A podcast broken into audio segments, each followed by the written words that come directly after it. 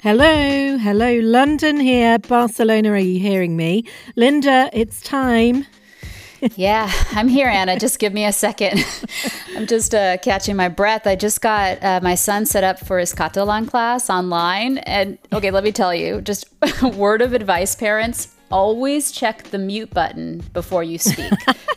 okay. This was totally me five minutes ago. I was like, okay, get in that chair now and focus oh crap, the mic's on. Uh, sweetie, cariño, time to sit down.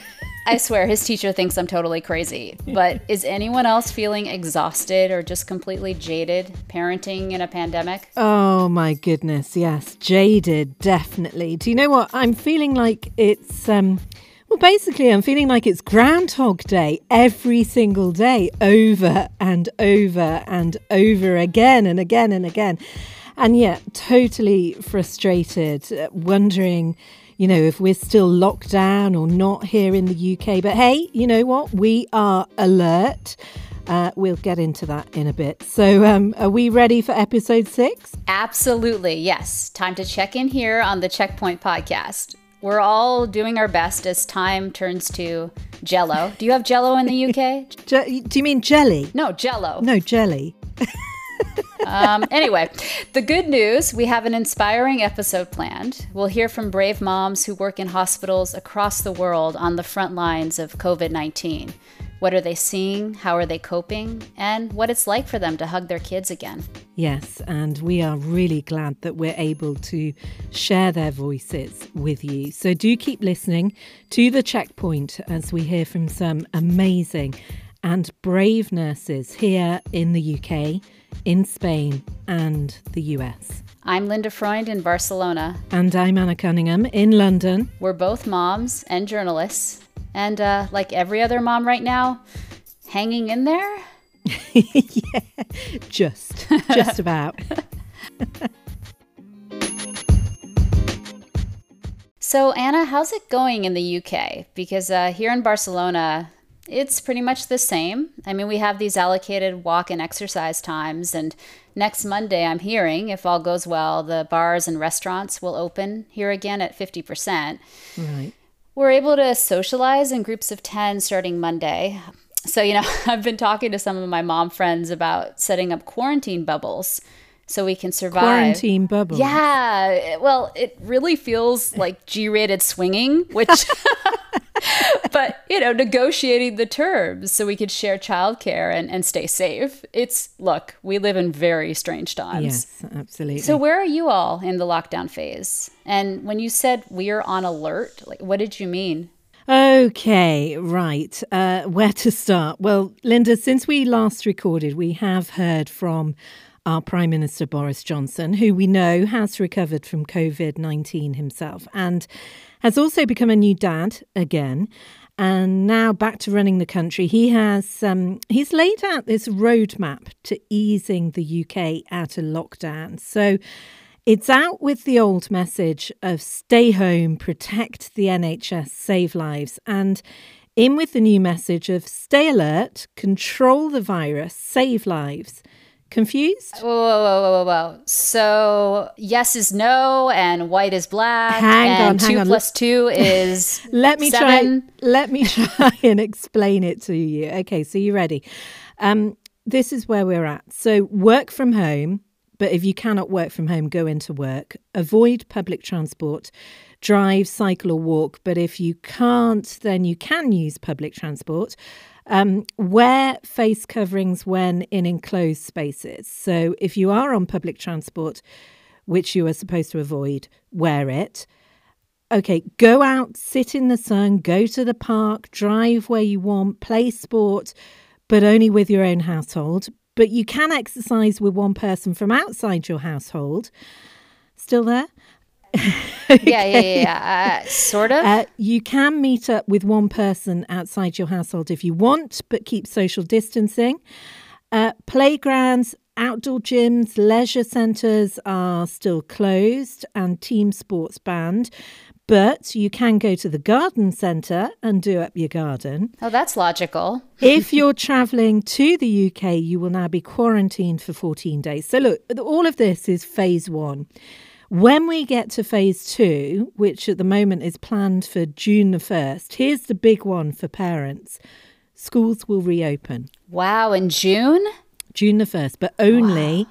for reception, so that's kindergarten, uh, year one and year six primary school children. And the aim is for all primary children to be back before the summer holidays, which is nearer the third week in July here in the UK. And here is where it gets really confusing. So we're talking about this as the UK, but in actual fact, Scotland announced it would not be doing the same as England and would be sticking with the stay at home message. So did Wales and Northern Ireland, which has now since decided to relax a few rules. So, do you know, the question is is life back to normal here in the UK? No. We are in phase one of five. Phase five is where we are back to normal. But as we go through this, we have in reality, the second biggest number of deaths per country worldwide. So we know the US is up there at the top. They've just uh, passed 90,000 deaths due to COVID 19. Currently, as we record at the moment here in the UK, we are nearing 35,000 deaths. And I think that there really is that underlying fear about a potential second wave. Do you know what, Linda? I am just exhausted going through all this. I don't know whether you've understood where we're at, but that is the UK roadmap at the moment. Wow. And you say potential second wave, but it feels to me that you're still entrenched in that first wave. I mean, here in Spain, the daily death toll is now down to 59, which is wow. huge considering it peaked at nearly a thousand in early April. So as we go through this slow uh, methodical reopening, uh, there is a feeling of having surpassed that that second wave. But okay, with you, yeah. first of all, that is exhausting too. I, I know that there is money out there for an app to be made where you can ask your question, is this okay? Is this not? but for now, here's my uh, grand summary. So you can stay home, uh-huh. but go out as much as you want. Uh-huh. Go to work, but still work from home. Don't use public transport, but but do. Yeah uh, see one parent but not two. Am I getting all of this right? Yep. I, I, mean, I don't know. I don't know what the fuss is about. All of this makes complete sense to me. well, I wish it did for others. But do you know the thing is as well, none of this applies to me because, like many others, I am shielding on 12 weeks lockdown due to being classed as vulnerable. So um, I'm on week 10 and still counting. Oh, wow. And, and you mentioned June for the opening of the schools. You know, I've been closely following the school openings in France, Germany, Denmark, the Netherlands, Switzerland, and clearly, I think in the UK as well as eventually in Spain when we reopen, likely in September, we need to be ready as parents for those half days, temperature checks at the door, staggered yeah. drop offs, hand washing, uh, roped off classrooms and, and schoolyards what about the UK? Are they preparing you in any way for what's to come? Well, it's a real big debate here at the moment in the UK, and parents are just wondering what is going to happen and, and if this will happen. I mean, there are big disputes at the moment with the, the teaching unions are questioning this a lot. But do you know there's a more practical question that many parents are asking themselves what if you have one child who is due to go back and not the other? What if you have been called back into work because the government says you can? Who looks after the children? And the questions just go on and on. And I, for one, I am really concerned as a parent about this. You know, I have one child who's in preschool and one who is in year four. So she's aged nine. So the youngest one could go back June the 1st, but the eldest not. So it just throws up lots of questions and lots of issues. Now, Karen Walters is a working mum with a five year old son here living in Harrogate in the UK. And she has shared her thoughts very honestly with the checkpoint about how difficult she has found homeschooling and how she really is ready to send her son back to school. I found the last eight weeks particularly challenging. I know I shouldn't complain. I do think I'm probably one of the lucky ones. I've been safe at home. I have actually been furloughed. The first few weeks before furlough was particularly challenging, um, of course, because myself and my husband, we both have full time jobs. they're quite demanding jobs. So we were we were both trying to juggle video conferences, teleconferences, writing reports and meetings um, with homeschooling. Our five year old, he's found it particularly hard. My son, because he's not used to mummy as an authority figure in terms of teaching. He's been particularly challenging from a behavioural point of view. He doesn't want to do the schoolwork. He's pushed back at every opportunity. He's watching way more TV than he should be. We're doing about managing to do about an hour's worth of schoolwork a day. Even that's actually really, really challenging, and that involves a lot of bribery, um, a lot of patience, uh, constant badgering for us to get anywhere, for us to go through the online lessons that the, the school's set and the tasks that the school set for us. So I found it particularly tough. My son has found this particularly tough, like I'm sure it is the same with many other families. So when I listened to the announcement about the potential for schools to reopen, I have to admit I was really relieved. I'm embracing the decision. It's the right decision for my son. I accept that there is some risk attached to it. Um, I think the risk must be minimal now, um, given that the government are considering this. So I'm going to put my trust in the experts and allow my son to return in June. Then he can focus on developing the friendships that he's already started to make and not be missing out on the socialisation that I think is really important for him. He's an only child, so it's really key, I think, that he integrates with other children, um, starts developing friendships, and that for me is actually as important as the educational piece itself. Um, not so much worried about him missing out on you know a few months of school here or there. I'm sure he will catch up. He's only five, but I am worried about him not having socialisation with other children and that affecting him long term. Uh, I think that's a real risk. I think it's a risk that's actually been downplayed. I think people are focusing more on the educational side of things and not the um, the relationship aspect. And I guess for children from families with siblings, it's not maybe not as big a concern. But as my son's an only child, for me, it is my number one concern. It, it's really important that he has those friendships, develops those relationships. So for that reason, I'll definitely be sending him back in June if I get the opportunity to do so. I'll obviously take all the precautions that the government advise, but I think it's the right decision for children, um, and I'm really looking forward to getting him back. Now, Linda, Karen does mention there that she will follow, obviously, the government's lead. But my concern is how on earth do you get such small children to socially distance? Here in the UK, we are all about the R, which we keep hearing. Uh, R being, you know, the rate of infection. That's the number of people that one person could infect with COVID 19, and they want to keep it below one.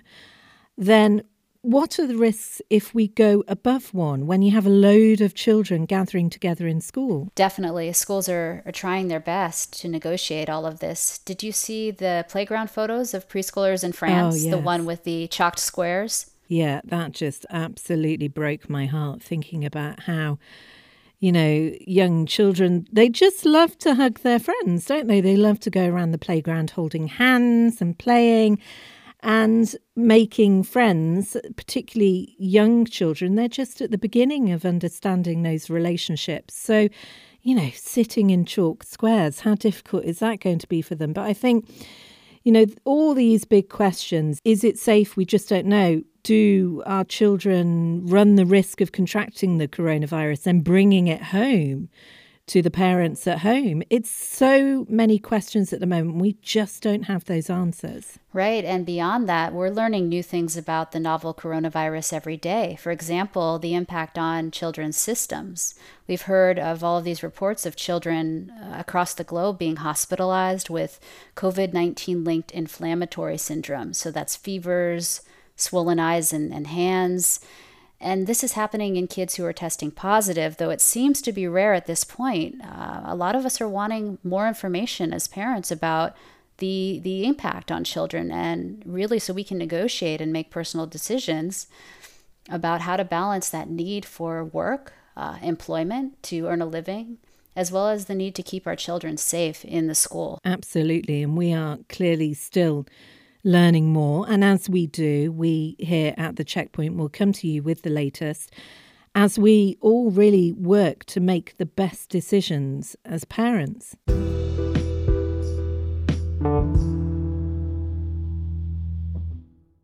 The fact is, no matter where you live in the world, if your kids are back in school half days, if you're staying online, or if you're just doing the bare minimum, which is fine too, things are not going to be normal for a while, and teachers recognize this.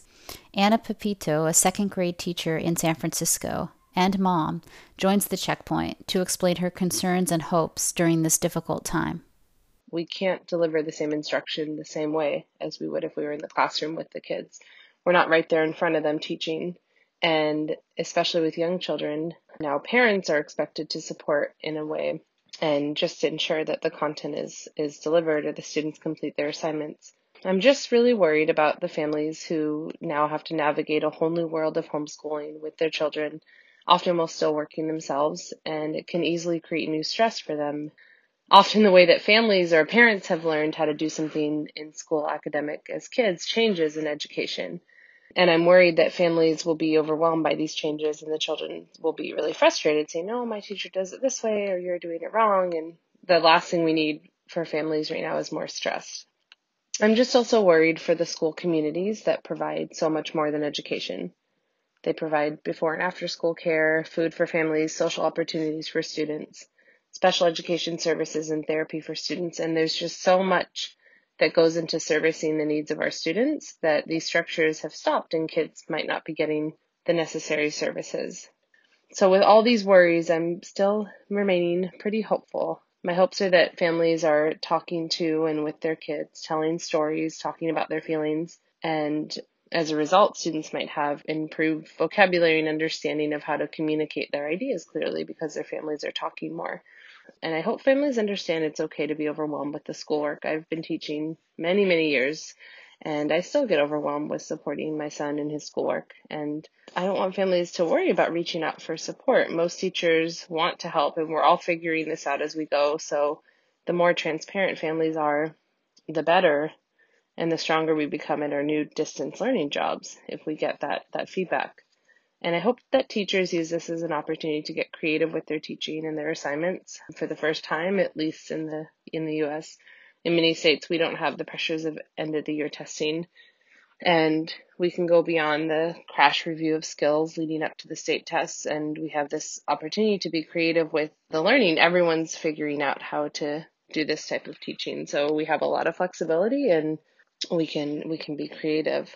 Wow, I love that Anna Pepito is able to find some positive in this and some encouragement for both parents and teachers.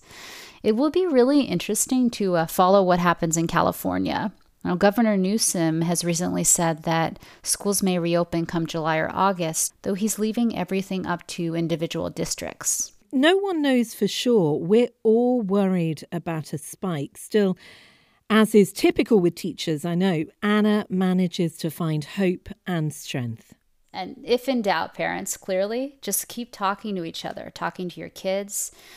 There really is something to that, even if you have to schedule a time to talk, because everything is just crazy right now. And, you know, my husband and I, Anna, we, we experimented with this, and we're trying to set up routine chats with our son now. And we get a window at lunch, which is great. So Do you know, I have done that as well with my eldest daughter, and I'm calling it snack and chat. Ah, I love that. You know what, parents listening, if any of you do the same, please feel free to send your clips. We would love to share those conversations. So here's a little little snapshot of our six-year-old and, and what he's thinking. Now, mind you, he is chomping away as as he speaks. So manners notwithstanding, take a listen.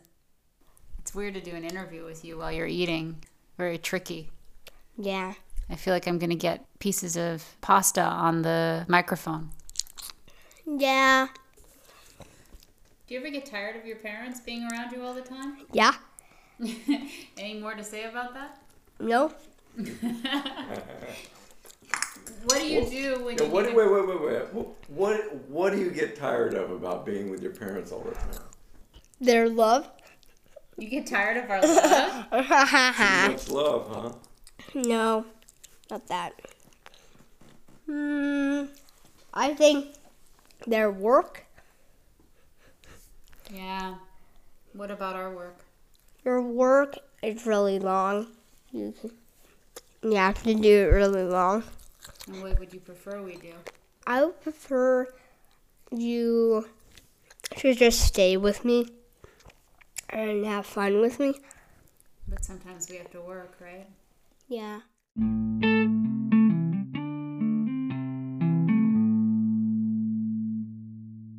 Thank you for being a part of the Checkpoint podcast. We're loving being able to share your stories here from across the world about your experiences during this time. And if you do want to share your voice, we would absolutely love to hear from you. You can get in contact with us on our Facebook page or find us on Twitter. Or if you prefer, you can also drop us an email at mycheckpointpodcast at gmail.com.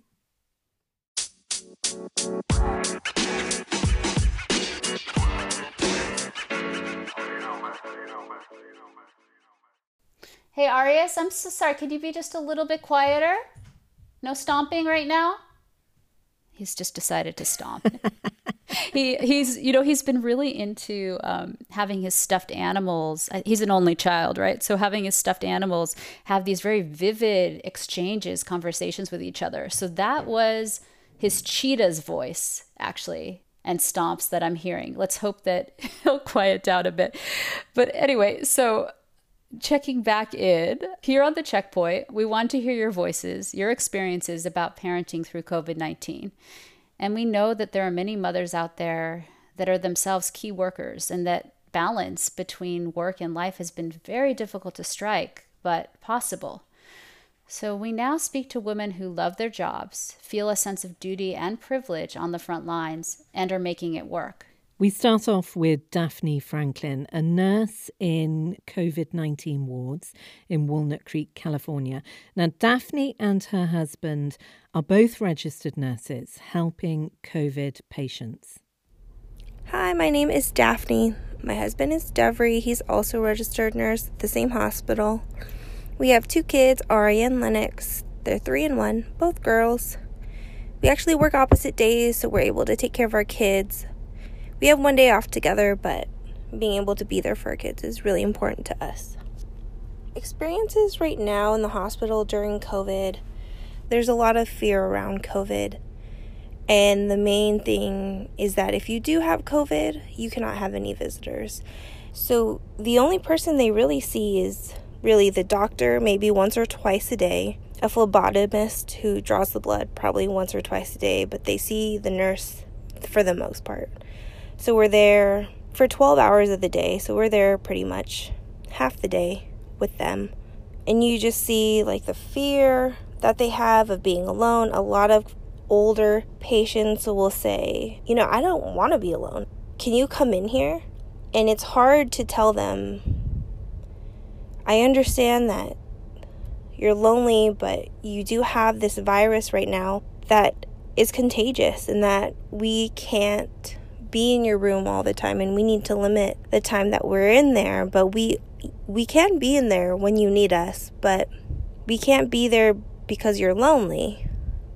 So we try to distract them with TV and music. We have magazines available for them.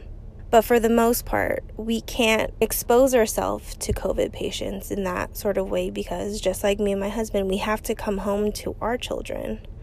So it's a really hard balance Wow, do you know what? That is really hard. The balance that she talks about, the needs of patients for company with needing to reduce risks so parents who are nurses can keep their own kids safe. Daphne also speaks about how to balance that parenthood work and the worry that they could bring the virus home. It's harder because we have to be very careful when we're at work and very careful when we come home from work. We have our disinfecting station. There's a guest bathroom that we strip down in, put all our clothes wrapped up, and we take a shower before we even say hi to the kids. I think they're getting used to the fact that they can't come up and hug us when we first come home. They know to stay on the couch and say hi and kind of wait till we're done taking a shower. And that's what we worry about We never go to the grocery store. We always have everything delivered. So if for some chance that they end up sick, it was probably one of us. We both got tested and we're negative, so we know that we're not carriers, but the continuous patient care of COVID patients is there's a high probability that we could possibly get it. So we try our best to use the correct PPE, which our hospital does provide. This COVID on the West Coast is specifically in Contra Costa County is not as bad as the East Coast or New York specifically. And we have the PPE. Our hospital does a really great job providing what we need. And for people who say nurses signed up for this, we did not sign up to be martyrs. So if we have a job and they provide us with the right equipment, then that is what we can do. It's interesting how they have managed to get their children used to waiting to hug mum and dad before they themselves are clean and sanitized. Now, I know that as a mother to a four year old, that would be really hard, just not being able to get close to your children. You know, I also think it's really interesting to learn about a part of the United States that is not necessarily classified as a hot zone. So they're still seeing COVID 19 patients, but the uh, hospital workers there are able to navigate with the right amount of uh, protective equipment now, as journalists, uh, we tend to focus on the worst case scenario, the hot zones, and there are many stories out of New York City that are indeed powerful, and it's important to know what's going on there. But I think it's equally critical to have a broader picture of the US at large. But no matter where you are in the world, there is definitely a, a, personal toll. It is a very emotional period for anyone working in the medical industry right now. In regards to nurses in patient care emotionally, patients are dying from COVID, and so there are volunteers at our hospital that have come into the patient's room with full PPE and held the hand of the patient dying during this time. Anna, this just moves me so much. There are so many invisible heroes right now. And it's the loneliness of this virus that's one of the hardest things, no matter where you are. Yes, absolutely. It's just a lot of isolation for a lot of people. I spoke to Esperanza Rieder in Barcelona, who said the same. She works at a hospital as an administrative worker in Spain, and her family, including her six year old daughter, recently contracted COVID 19. Her husband, a paramedic, was in the ICU for a time I spoke with Espe in Spanish. We've included an English translation for you. Lo que he experimentado en esta época de la pandemia en el hospital ha sido que ha cambiado radicalmente. What I experienced during the pandemic in the hospital is that it's changed radically. It doesn't look like the hospital I've worked in for the past 20 years. Every day when I go to work, I ask what's new, who's out sick, who's missing. We're used to pressure, but we hadn't lived this kind of pressure. We are thinking there are a lot of lives at stake. It was really hard to be honest. Y también lo que he experimentado en el hospital ha sido la soledad de mucha gente. I've also experienced the loneliness in the hospital. It's lonely for a lot of people, and a lot of older people who make up the majority of cases in our neighborhood.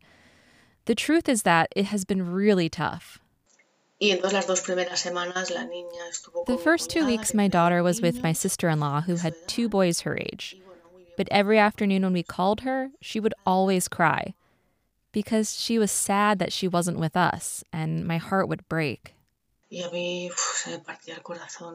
My husband and I both work at the hospital aunque tanto él como yo que trabajamos en el hospital, cuando llegábamos a casa nos limpiábamos muy bien, nos quitábamos la ropa. When we got home, we cleaned ourselves well, took all our clothes off.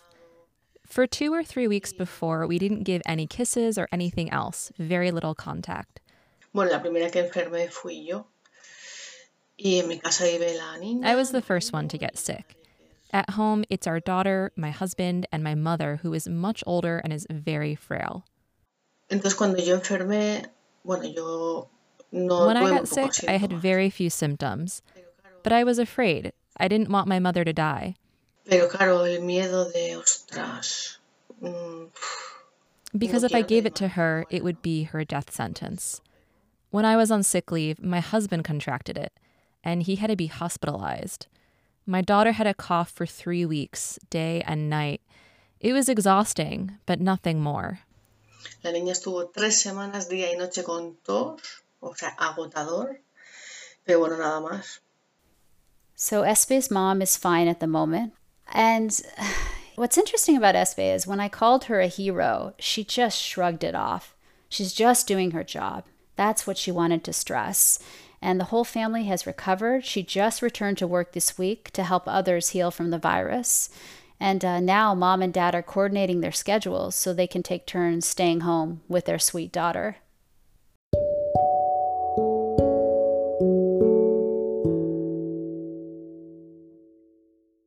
You know, Linda, that juggle is really felt by those who are key workers and parents.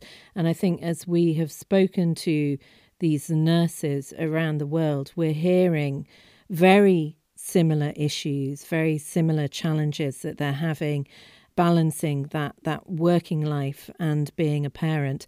Let's hear from Claire McIntyre from Liverpool here in the UK. Her and her husband Archie are both frontline nurses and they have four school-aged children and Claire also helps out with her elderly mother who is currently shielding at home. Now she spoke to us here on the checkpoint about what happened when the whole family got COVID-19 and how she managed. Myself and Archie are both frontline nurses. I work in secondary care, which is like a hospital, but he was working in primary care. I felt that we were quite well protected and we had the PPE that we needed, but I was desperately worried about the situation that Archie was in because he was telling me some really awful stories about people just walking in, clearly with symptoms of COVID, terribly frightened and worried, needing help. Now, that wasn't obviously the process that they were supposed to be going through, but I think when people are frightened, they know if they go to a nurse or another health professional that they will get help. And, and that is what happened. And I think on a couple of occasions, Archie was exposed to people who were suspected COVID positive without probably having the proper equipment. And I think this was shown because other members of staff were also becoming ill with COVID and then what happened is I was in work and Archie was off. And he had said for a few days that he wasn't feeling very well. And then I came home from work this one day and he didn't look well. And we checked his temperature and it, and it was really high. And I think we all knew then what was coming. And obviously, I was really worried because I'm also looking after my mum, as you can probably imagine. And I had been going into her because as a shielded person, someone still needed to get her shopping and just make sure she was okay. But the way I've behaved around her is always to act as if I have got it and keep my distance and behave in that way to hope that I would protect her. And so far, that, that's happened. So I phoned my work and said that I wouldn't be able to come in the next day because I had suspicions that some family members were displaying symptoms of COVID. And by this point, I'd heard our eldest Elspeth, who's 16, also coughing and so I knew. So the so I phoned my work and they arranged testing for the people who were symptomatic, and that was quite important because what they were saying is you can get false negatives if you're testing people at the wrong point of the infection. So they were quite clear that we really needed to be testing people who had symptoms between two and four days, which was the ideal. So in the end, Archie, my husband, Elspeth, who's the eldest, 16, and Isla, who's the youngest, 10, were all tested because they were all displaying symptoms. We were told two days later that Elspeth and Archie had tested positive, but that Isla had tested negative. But actually, at that point, she became really unwell herself. It was really difficult because it was a bit like a dominoes. One by one, everyone became ill. The hardest part for me was I just felt utterly exhausted and I was struggling to get out of bed. But obviously, as a mother, you're a mother first and foremost. And so I was needing to get up to make sure that people had drinks, people had uh, paracetamol for the fevers and the pains that they were experiencing, and just generally just on mum duties. But I felt like I was really struggling as well. I was offered to get a test in my work, I didn't actually access it. The reason for that being, I had to stay off work for 14 days anyway because of people testing positive who I lived with. But actually, at that point, I felt really unwell myself. And the thought of getting dressed and getting into a car and driving when I actually felt really unwell, and it was probably quite unsafe to do so. I decided not to get tested myself because I didn't really see the benefit of it because I wouldn't have been returning to work anyway. And that would be probably the main reason why work would need to know whether that was COVID positive or negative because it would impact on my work. But once somebody who you live with has got symptoms, you wouldn't be coming in anyway. I was really frightened. I know that most children who get it are absolutely fine. But working at children's hospitals, there always are exceptions to that, and they're the ones that we do see. And there has been some strange um, syndromes almost occurring that are linked to COVID, and we've seen that in the Evelina Hospital in London. And I think you know there's probably more to come. Um, in terms of the children, um, they're all recovered, but it was at the time really difficult because they weren't they weren't getting out of bed they were needing a lot of care in terms of like you know getting drinks brought to them uh, medicine and just obviously they were worried and frightened as well and because it was like one by one i just felt it was really really difficult linda testing has been a real big issue here. There's been a lot of criticism saying that the UK was just too slow to get testing rates up high. But as Claire explains, she was able to get tests for some of her family as she is a key worker. And I think you can hear it in her honesty in the way that she speaks and explains what happened, how difficult it was for her and her family. And yet, as a mother, she just had to quite simply carry on doing what as mums do, you know, just getting on with it. And I can totally get that because back in early March, I was ill with COVID symptoms. I had no way of getting a test. And for two weeks, I just had to carry on as best I could with my children whilst isolating at home. But for Claire, having experienced COVID herself as a nurse, as a mother, she still has big concerns as the UK begins to ease those lockdown measures. People will be frightened, of course they will, because it's not gone away. The lockdown is just temporarily halted the creeping spread of it, but it's not gone away, it's still there. You know, my feeling is that the lockdown mainly was happening to protect the NHS and the services to make sure that there was enough beds to cope with the amount of people. And what we're actually doing is we're just delaying the spread of the virus. We're not stopping it. You know, within the last week since I've been back at work, I've noticed so much more traffic on the roads. Um, and, you know, it looks like it's getting back to normal to me. When I've been going out into the parks, I have seen, you know, groups of people together, obviously unconcerned about the fact that coronavirus is still out there. And obviously, that is worrying because it does affect everybody. And I think it's easy to say that you know the older you are or the more health conditions you've got the more likely you are to get a serious dose of it and that is right. But some of it is really quite random as well and we've seen people who are fit and healthy that are young that have no other conditions that have been really critically ill and died. And I think people need to remember that this virus is new. We've got no vaccine for it. And I think that people need to be aware of how dangerous it is at the moment because we can't control it. We're not controlling it. All we're trying to do is slow the spread of it.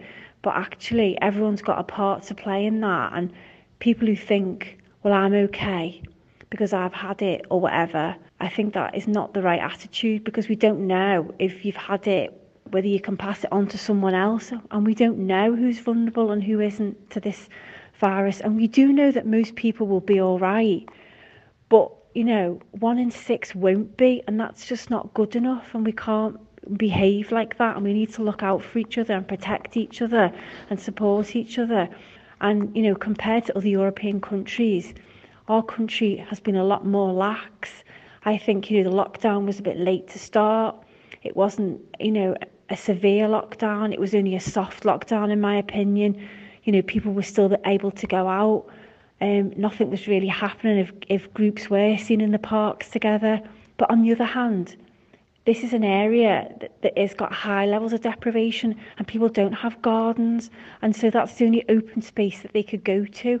And so you are in a dilemma because you know that these people probably need to be there for their own mental health and sanity. But being in large groups like that is how it's spreading. And so it's just trying to get the message out to people that even if you have it, if you're two meters apart, the likelihood is you will not pass it on to someone else because it will not spread that far. And it's just as simple as that, really. And until we get a vaccine, we have to carry on like this. And it's so, so difficult. As I think, as a mother and a nurse, you spend so much time touching people, holding them, hugging them, that I have found that really, really difficult and completely alien that I've not been able to do that. And obviously, I have with my own family, I've just continued. And, you know, some people have suggested that in a house where one or two people have tested positive, that the rest should try and isolate themselves and protect themselves. But I just decided that that would be impossible. And, you know, we were all living together and we just have to, you know, go through it together, which is what we did.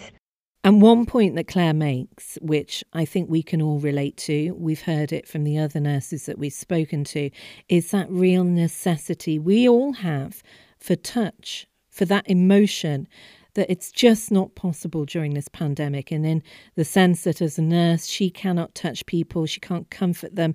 As a mother, even as a daughter, she cannot hug her own mother. It just makes the emotional side of dealing with all this so much more difficult. We did struggle, you know, the, the levels of anxiety were awful and there's that sort of like that guilt feeling as well that because of our work we then exposed our children to this virus because we our skills were needed as nurses and we accepted that. And we're not heroes or anything else like that. It's just our job and that's what we do and we know you know it's going to be difficult. Although saying that this is probably one of the hardest times in my nursing career that I've ever had to face because of the just the sheer levels of worry and concern and anxiety and the lack of touch and the lack of people's families being able to support their loved ones by coming in and sitting with them. All those types of things that just make life easier for someone who's not well have been taken away. And I think me then worrying about what I've brought home from work and exposing our children to our work, it, it is a conflict. Um, but they do understand, and I think they, they know that, that we're needed. But you know, compared to other families where they've got maybe both parents at home or one of the parents at home, you know, we've got where both parents are out, you know, for large amounts of time.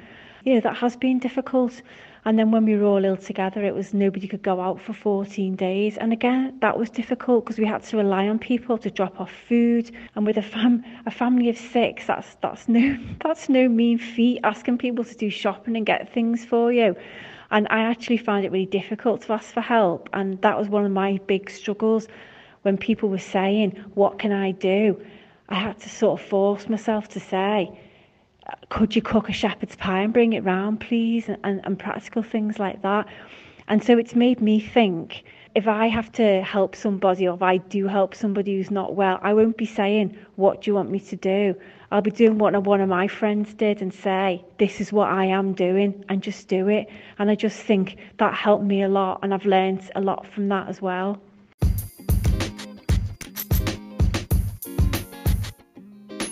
Thanks once again to the hospital workers who shared their voices with us here on the checkpoint. Yes, it's been a real valuable insight into how some of the key workers across the world who are themselves parents have been coping with work and home life under COVID 19. As always, we're glad you've joined us. We'll be back for another episode, but for now, for me, Linda in Barcelona, and me, Anna in London, stay safe, stay well, and alert, obviously. and as always, keep washing those hands.